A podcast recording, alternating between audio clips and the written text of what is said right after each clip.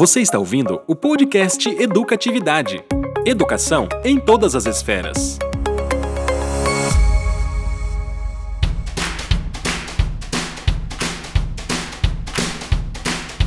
Fala galera, aqui é o Felipe. E passar a ponte da amizade não é fazer intercâmbio. Ah, muito bom. Mas é internacional, né, Felipe? É internacional. É viagem internacional. Ah, isso aí, galera. Meu nome é Thiago e não entre em pânico e não esqueça a sua toalha. Isso é só para quem tem referência, né? Ai, olha ele. Olá, galera. Eu sou Maiana e eu acho que não existem fronteiras para nossa imaginação, né? Oi, eu sou o Pollux e Rugoni nei tsuji likai shufu de difan meioran chu. E o tradução disso é mas bate não, brincadeira. É, se você não sair da sua zona de conforto, ninguém vai te tirar de lá. Boa, Pollux. Pode, pode ser que seja, pode ser que não, né? A gente nunca vai Eu saber. acho, eu acho que ele disse é, pastel de flango frito. 33. É, não, se acrescentasse um R no final, era pastel de flango frito. É bem similar. vamos lá, vamos. É sério?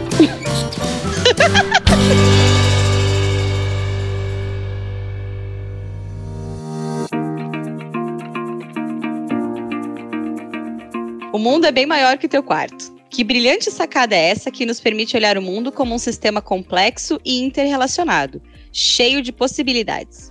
Expandir as fronteiras físicas e culturais, acessar outros jeitos de ver o mundo, conhecer inúmeras situações novas. O estado de iniciante proporciona a humildade necessária para aprender e expandir a consciência, bases para a criatividade e para a inovação. Que melhor oportunidade de experimentar o estado de iniciante do que o fato de ser iniciante? Viver um intercâmbio é exatamente isso: ser iniciante em tudo, renovar as bases de crenças e aprender todo um novo universo.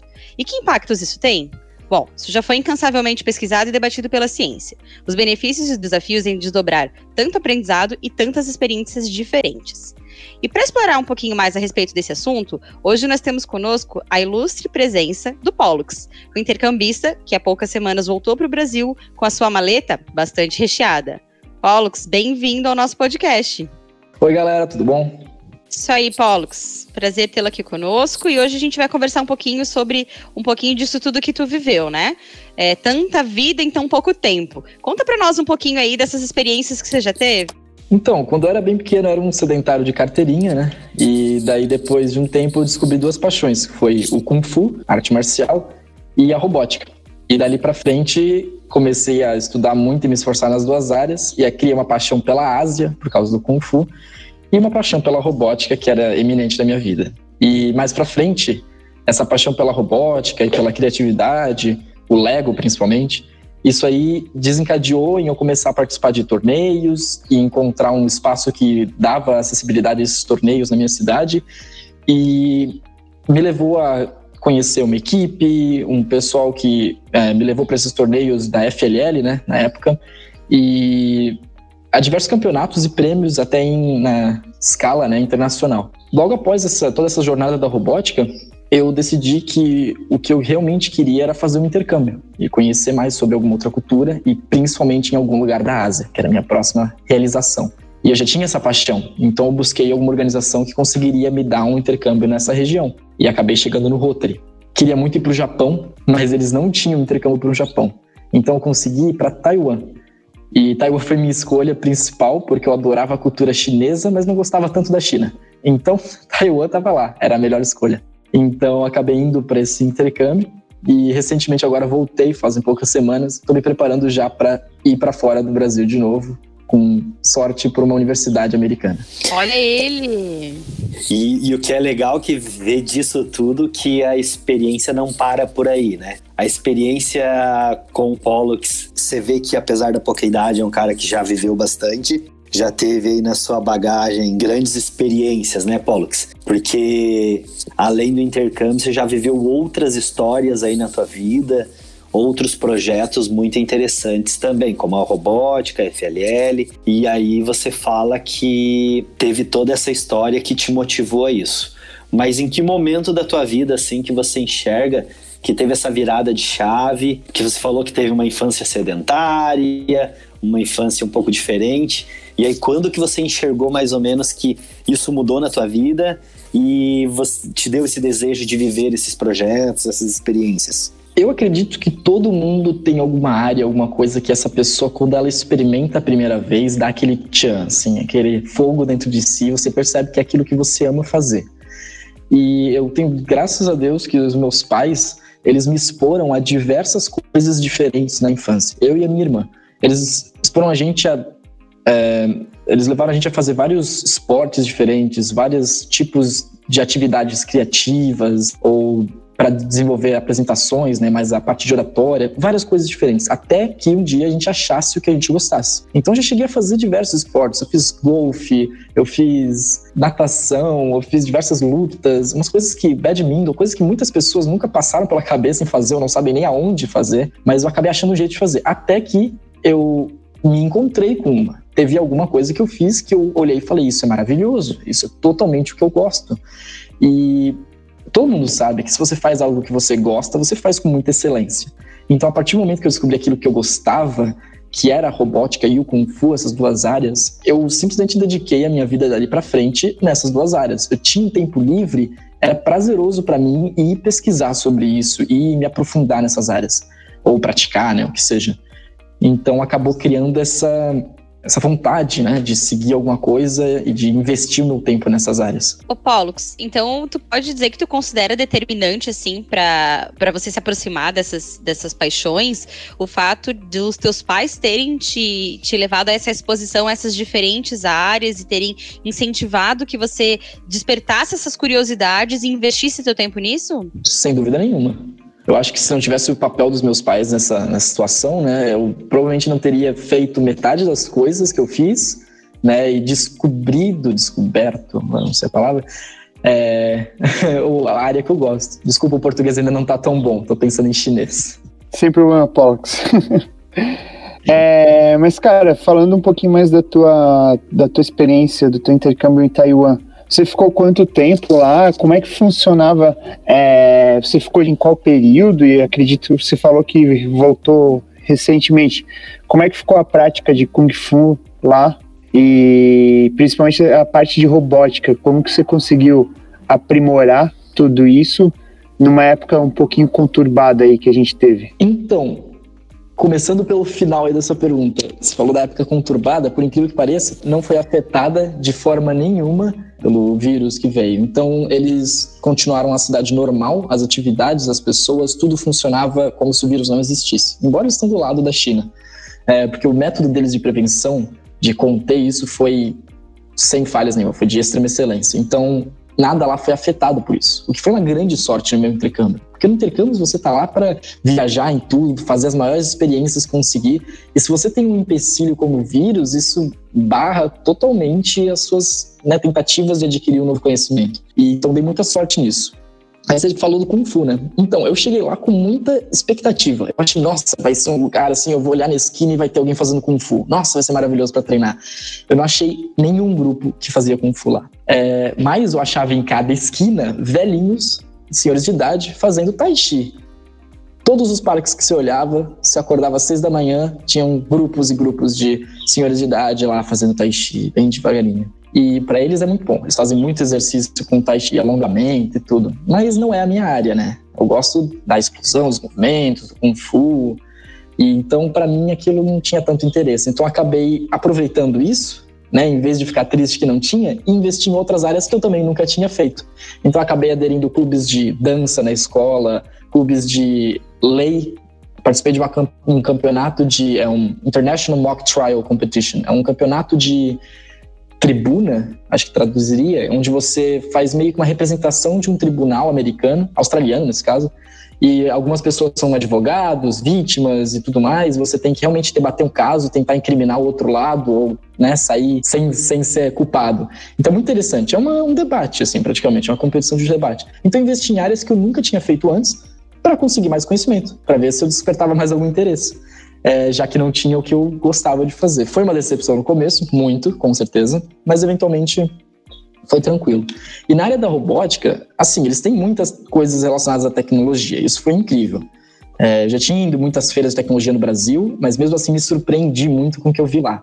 Mas eu não consegui achar nenhum programa ou algo assim de robótica que eu conseguisse aderir. Eles têm, mas não eu como intercambista não tinha o tempo, as coisas necessárias, né, para participar. Mas eu acabei conhecendo em um dos eventos do Rotary um cara que ele fazia parte de uma equipe de FRC e FTC, que é uma evolução desse campeonato que eu já fui campeão. É uma, uma um pouco mais profundo, assim, engenharia, de tudo. Então eu já tinha mais ou menos uma ideia de como funcionava e eu conheci alguém que era muito bom de lá. Então eu acabei indo ver eles praticar e tentar, né, tirar algum conhecimento ou passar algum do meu conhecimento para eles. Então foi uma interação muito legal sabe? Ver esse pessoal de lá que fazia mais ou menos o que eu fazia no Brasil e ver a forma como eles faziam lá, quão diferente era do meu país. Ô, Pollux, e aí vamos lá, né? A gente tá falando que você teve uma trajetória que te incentivou, que te abriu portas para que você despertasse essa curiosidade, e aí, chegando lá, você expandiu isso aí, né? E Agora tu está trazendo que existiu na tua experiência um aprofundamento da questão da aprendizagem tecnológica, da, da, questão da criatividade, que você foi lá observar como que os grupos de estudantes faziam, né? A mesma coisa que você fazia aqui.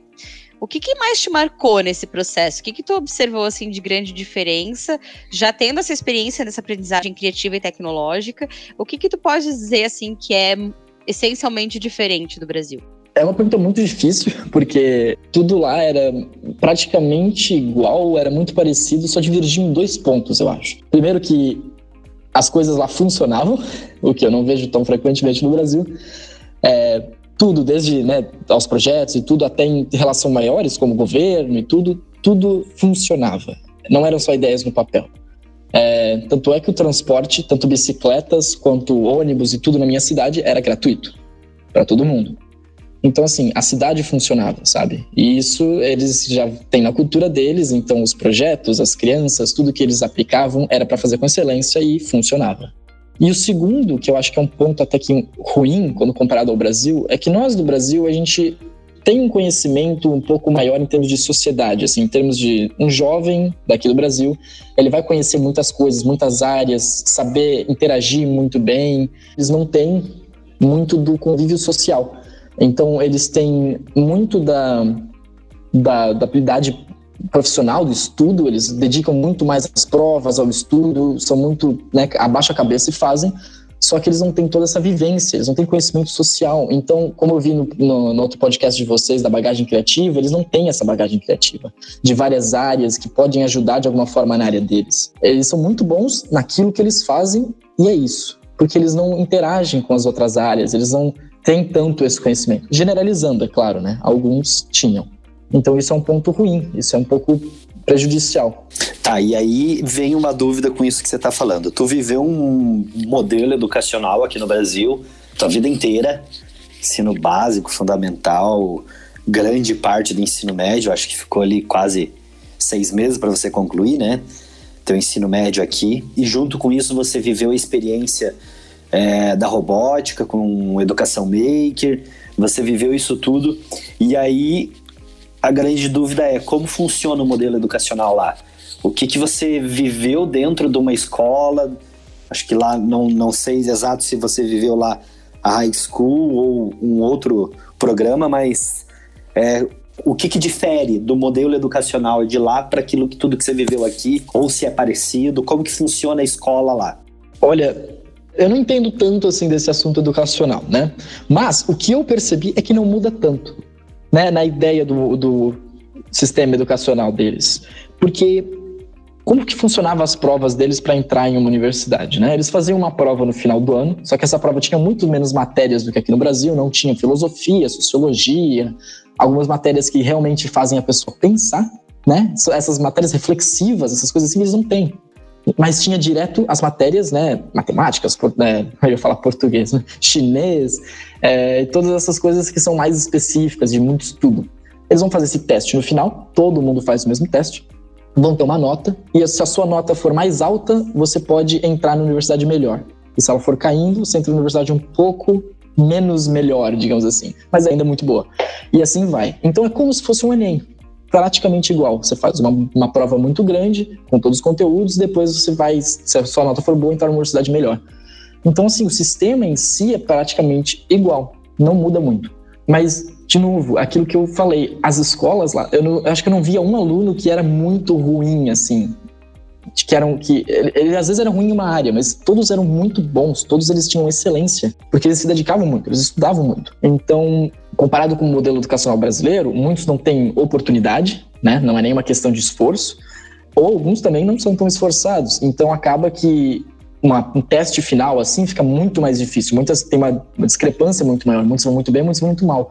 Lá todos vão de alguma forma razoável e praticamente todos entram na universidade no final do ano. Porque eles, nem que sejam numa não tão boa, mas eles entram. Eles têm a possibilidade. Então, eu acho que é um modelo que todos acabam ganhando mais educação, de alguma forma, só que para você sobressair, você tem que ser muito melhor do que os outros. E é por isso que eles estudam tanto. Pô, que bacana, né? É, mas assim, vamos lá, você está dizendo que, que culturalmente a questão do contato social, do, da vivência, né, do estímulo da vida em grupos, é, não é tão não é tão presente quanto a gente vê aqui na cultura nas culturas latinas de modo geral, né? E aí você sendo um latino presente lá na, numa cultura oriental, isso impactou muito, assim? Tu, tu chegou a sentir falta, enfim, né? Sofrer com isso de alguma forma?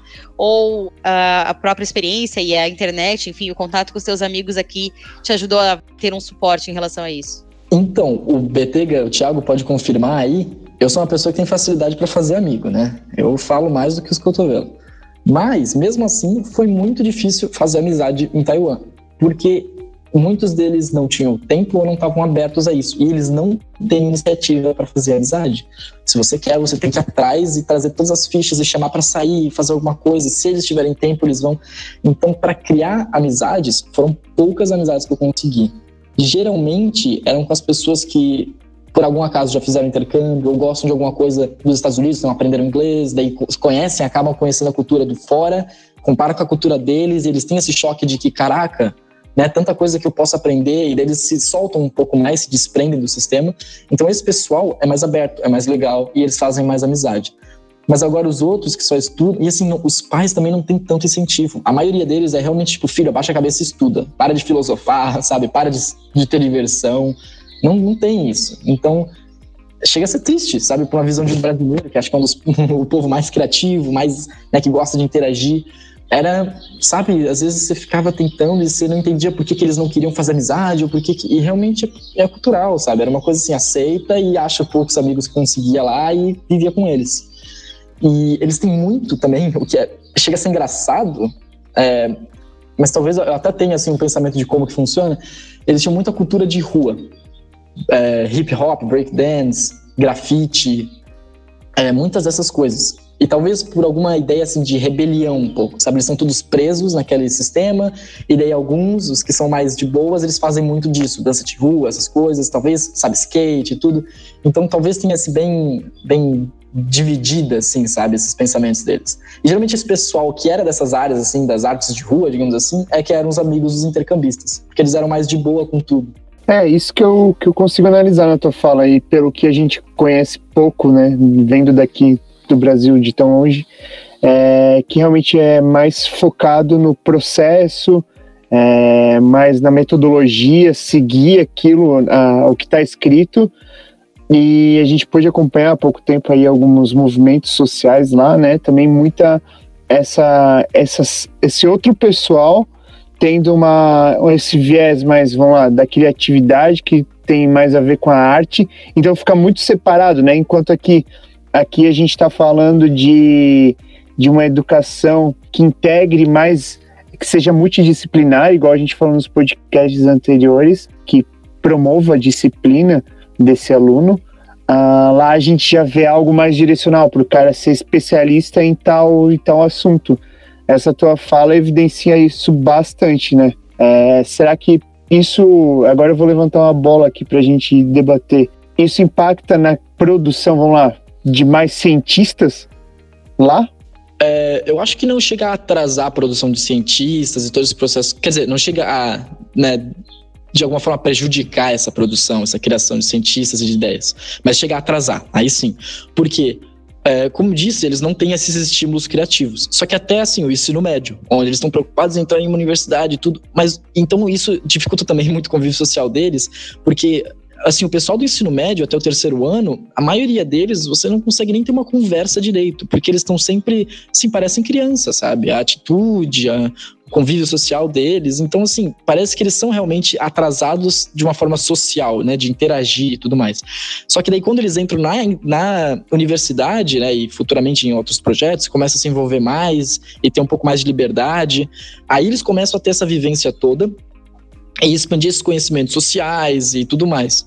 É, e nesse momento eles começam a se desenvolver, aí eu imagino como cientistas, como pessoas que conhecem mais das áreas, têm mais um pensamento criativo.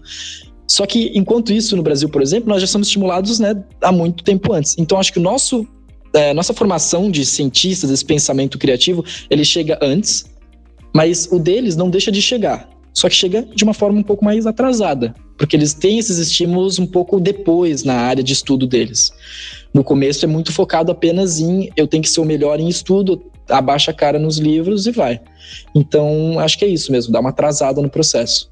Mas a, a grande dúvida que fica é, é do que tu viveu lá, tu via mais pessoas se formando do que aqui? Então, pelo menos entrando na faculdade, né? Vamos lá, reformulando. Do que tu viu lá, tu viu mais pessoas entrando na faculdade do que aqui. Então, a universidade ela é muito mais real para o aluno de Taiwan do que para o aluno brasileiro. Mas, de, de acordo com o estudo que você está falando para a gente, visivelmente, é claro que a gente tem em Taiwan mais alunos mais alunos na, entrando na universidade do que no Brasil. É, de que forma que você vê isso refletindo no dia a dia do cidadão, no dia a dia das pessoas, no desenvolvimento de tecnologia? É, é visível isso no dia a dia lá? É, então, é bem visível porque assim, eles têm muito mais tecnologias e avanços e coisas assim do que a gente, com certeza. Então, de alguma forma, né, eu falo, ah, o processo lá deles está meio que atrasado, né? Eles formam cientistas depois, como é que eles vão ter mais esse conhecimento do que a gente? Porque o que na, na minha cabeça faz sentido é que vale muito mais a pena você formar os cientistas depois, mas formar em cientistas, formar uma maior quantidade e muito mais especializados do que formar muito menos e muito cabeça fechada, não cabeça fechada, mas formar uma menor quantidade de de cientistas, sabe, que não são tão bons no que eles fazem. Porque para você descobrir uma coisa nova, você tem que ser bom no que você faz. Se você for meia boca, você vai ficar ali na, no average, né, com todo mundo. Então, o processo deles, como você tem que ser o melhor em todas as áreas para passar, e depois você começa a se especializar, ampliar o conhecimento, mas todos vão fazer isso. Passa uma quantidade muito maior. No Brasil, o que? Eu não, não tenho muita certeza, mas 20% dos alunos não, não vão à universidade, uma coisa assim cara, é 20% de cientistas que você pode estar tá perdendo. Ok que eles têm uma educação no começo que é muito mais incentivadora, né, muito mais ampla, mas se eles não passam, não vão fazer a universidade, não se especializam em busca de conhecimento, vão ser mentes que vão ser perdidas no meio do processo. Então o processo deles é mais eficiente, só que mais demorado. É que, vamos lá, agora eu vou jogar um pouco de polêmica. É um país muito menor, certo? É uma quantidade. Exatamente. Então, o percentual de, de alunos que sai do, do, do, do colégio e vai para a universidade é muito maior comparado ao Brasil percentualmente. É, mas não fica, vamos lá, mais simples, mais fácil para o governo é, administrar isso, promover essa que ele saia do ensino médio e entre na universidade? Fica, facilita muito. É realmente uma vantagem gigantesca deles. É, como eles têm pouca área territorial, né? Porque já é um país pequeno, já metade é coberto por montanhas. Tem muita Exato. gente em termos de proporção, mas também, né, não se compara ao Brasil, Exato. quarto maior de população. Então, para eles, tudo é perto. As universidades uhum. são perto, as áreas urbanas e tudo vão ser perto. É, e tudo é acessível de alguma forma, né? E tem menos gente para administrar. Então, realmente, é um ponto que dá um grande head start, né? uma vantagem para eles para conseguir distribuir esse povo na educação, né, e ter acesso não só à educação, mas todas as outras áreas também. Então, realmente, uhum. né, é um jogo injusto, né, o Brasil com todo esse território e população talvez esse método de Taiwan não seja aplicável no nosso, na nossa situação. Sim, lá é qualidade, não quantidade, né? Mas a gente não pode também tomar isso como desculpa para o Brasil, né? É, eu tava. Enquanto a gente conversava aqui esse assunto, eu tô, dei uma pesquisada rápida e aí a gente vê que, cara, é 40% dos alunos que vão para a universidade. Então o número é muito pequeno, né? Então a gente precisa sim olhar para esses modelos e entender como. No Brasil, isso, né, Thiago? Isso no Brasil, exato. Então a gente tem um déficit muito grande ainda, né? Então quando você vê o Pollux falando que 90% ou mais dos alunos da, do ensino médio vão para a universidade, em Taiwan a gente fala sim num número de pessoas se formando com condições de críticas e de desenvolvimento, não só de tecnologia, né, mas de outras áreas para trazer aí benefícios para o país. Então isso é muito legal e a gente vê. Mas junto com isso tudo, o Pollux ele tem uma outra experiência que é muito legal ser contada aqui, Pollux. E aí eu gostaria que você trouxesse um pouquinho disso para a galera, que é como você chegou em Houston, nos Estados Unidos e levou um troféu com uma galera muito massa. Conta pra gente um pouquinho dessa experiência também. Então, o torneio que a gente participou, né, foi a FLL, First Lego League, que é um torneio que ele preza pra galera, assim, competir contra um problema, não um contra o outro. Então, um torneio, torneio que incentiva muita pesquisa e muito essa situação amigável, geralmente, assim, né, de uma área de, de um projeto de pesquisa, de iniciação científica, onde todos estão trabalhando para um bem maior, né, para resolver os problemas. Então, essa é a base do torneio. E o torneio tem tanto a robótica, a criação de robôs e uma mesa de atividades, quanto um projeto de pesquisa. Então, essa é uma ideia do que é o torneio. E eu participei durante três anos como competidor. No começo era uma equipe muito iniciante, que não sabia muito o que estava fazendo, né? Tava indo lá, fazendo suas pesquisas, dando o seu melhor e indo ver como era esse torneio. Depois desse primeiro ano, a gente acabou refazendo uma equipe com alunos que estavam interessados, e daí éramos seis pessoas, um sonho de né, passar para a fase internacional, mas a gente foi barrado já muito cedo mas conseguiu cada vez mais aprender com os nossos erros que a gente fez e melhorar os nossos projetos, tanto de pesquisa, da engenharia do robô e tudo mais. É, inclusive pegar é, inspirações né, de equipes fora, melhores, e tentar recriar, entrar em contato com eles e criar projetos cada vez mais né, engenhosos. Ousados, né? celebrados. Isso, é.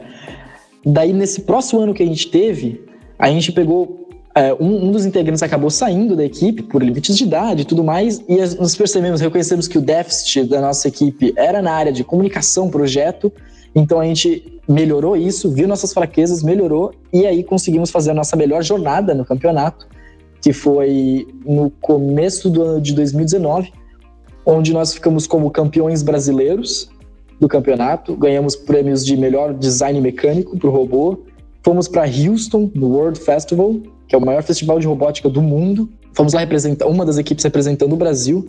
Então, o desafio da parte do robô é realmente você cria um robô de precisão e ele tem diversas tarefas que ele tem que realizar, como ativar certas partes de uma mesa ou levar um certo objeto até certo ponto. E você tem que criar toda a engenharia do robô, fazer a programação e ele tem que ser autônomo e realizar todas essas tarefas. E nesse desafio, uh, a, tua equipe então alcançou o 11 primeiro lugar. Décimo primeiro no universo Isso. de 110. 110 equipes do mundo inteiro.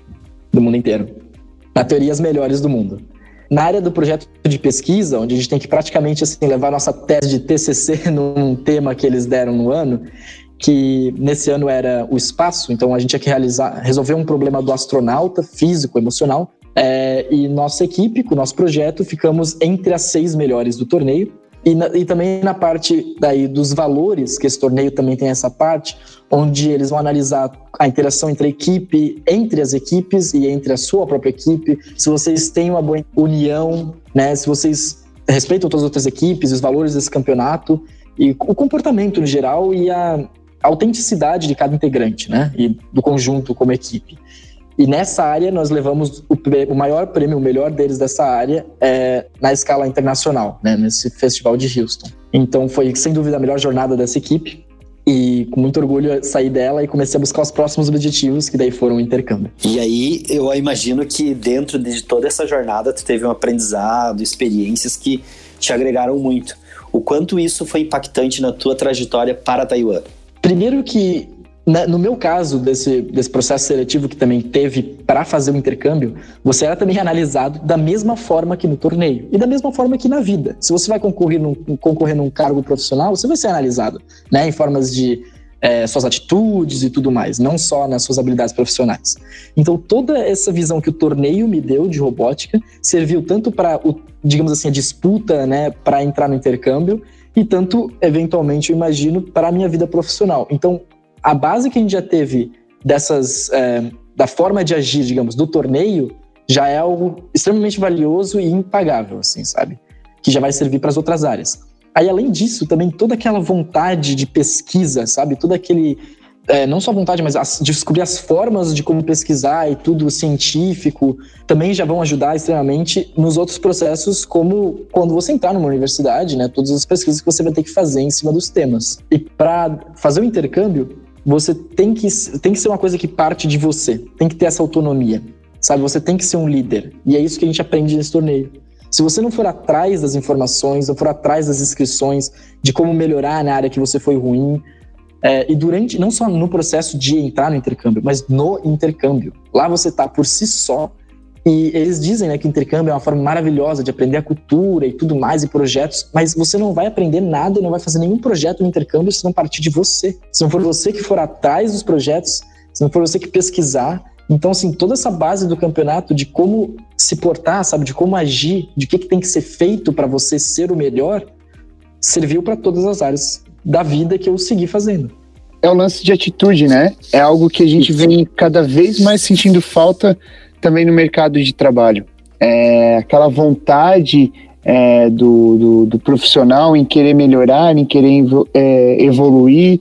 É, claro, e, e assim, quando a gente tem alguém, pessoas com essa atitude, elas se destacam naturalmente.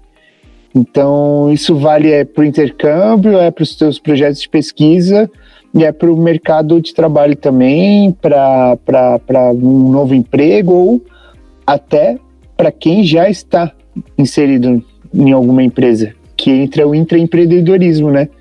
Então, essa vontade, essa atitude de ir atrás de, de, de coisas novas, ir atrás de, de pesquisa, vale para todas as áreas. Então, fica a dica aí do Pollux para todo mundo que está ouvindo esse podcast, que é bem importante atitude. Pô, sensacional, Felipe. Isso mesmo. Baita competência, baita, baita estímulo aí para nós nos desdobrarmos, né? Aprendermos mais e, e, estimularmos a nossa curiosidade em desenvolver.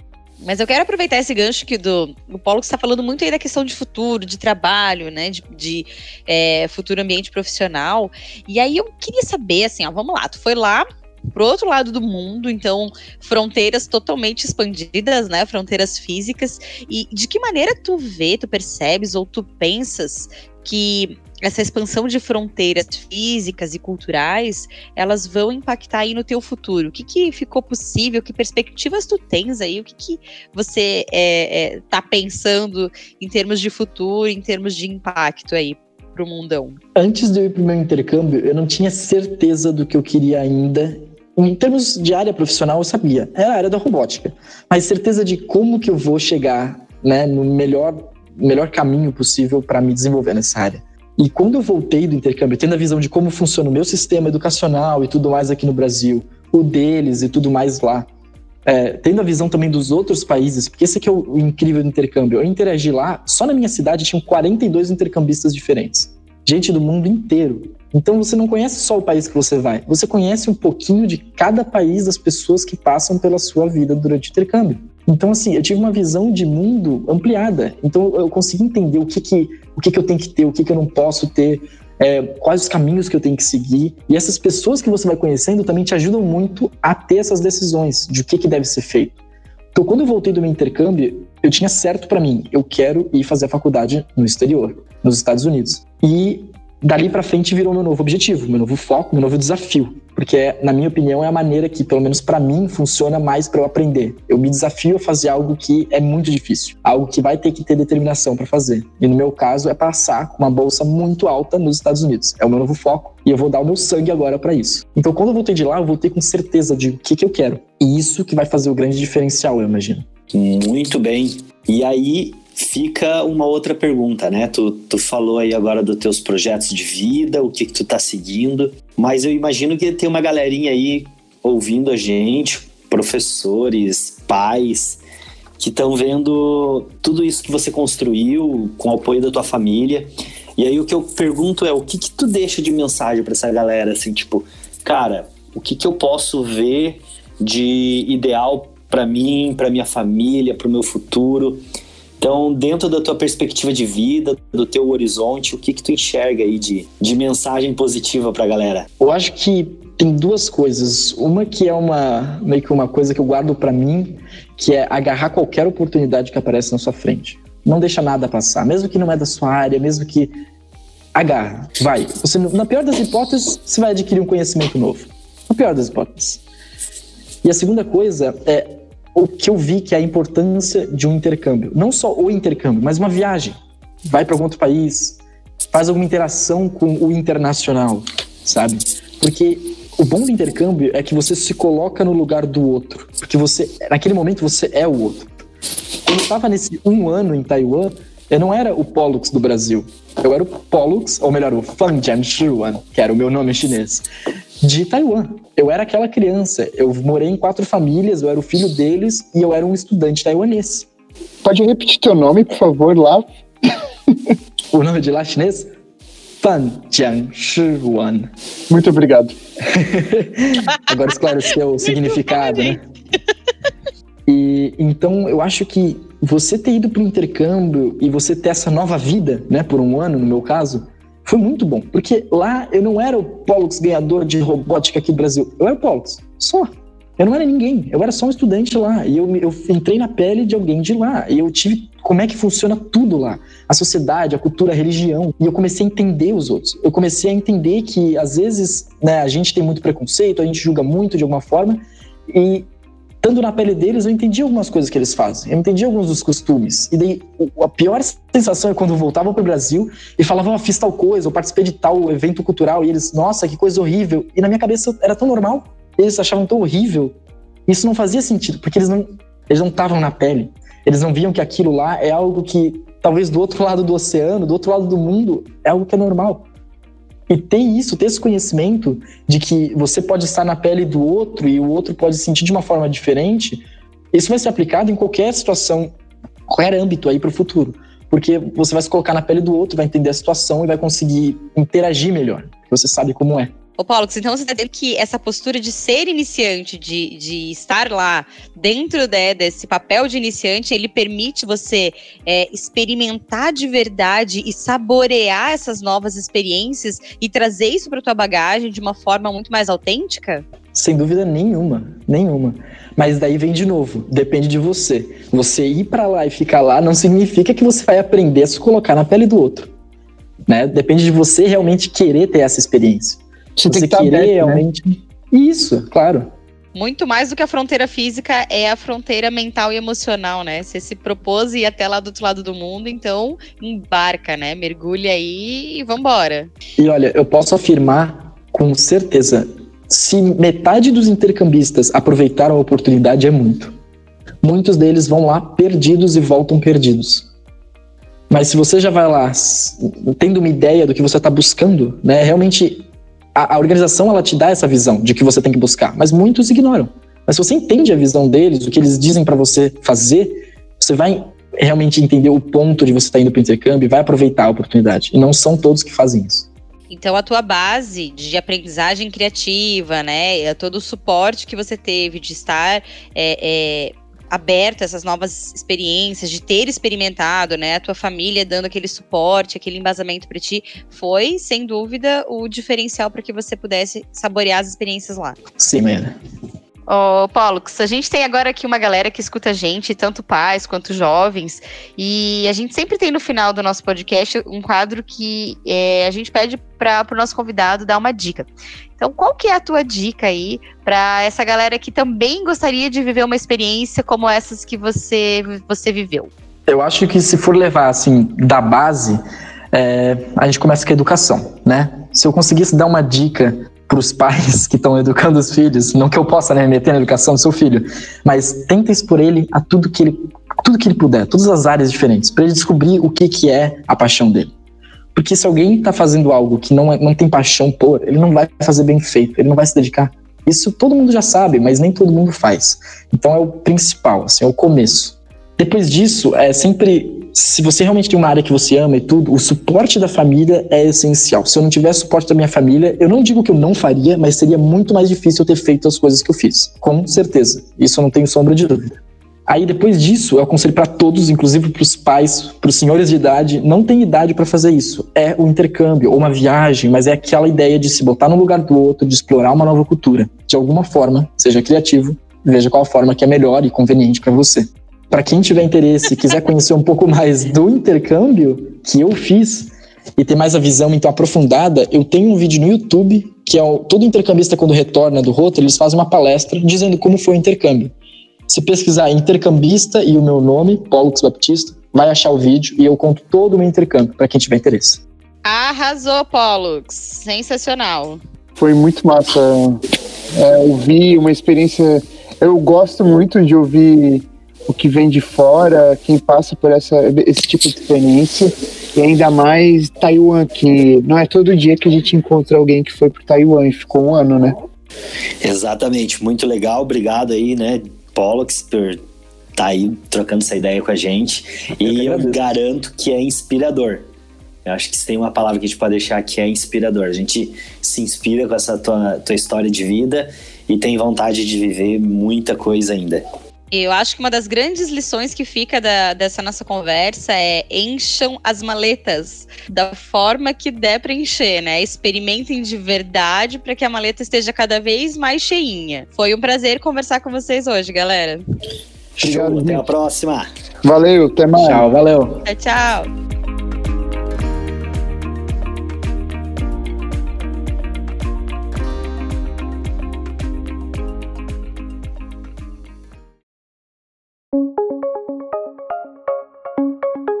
Este podcast foi editado por Nossa Voz, produtora de áudio.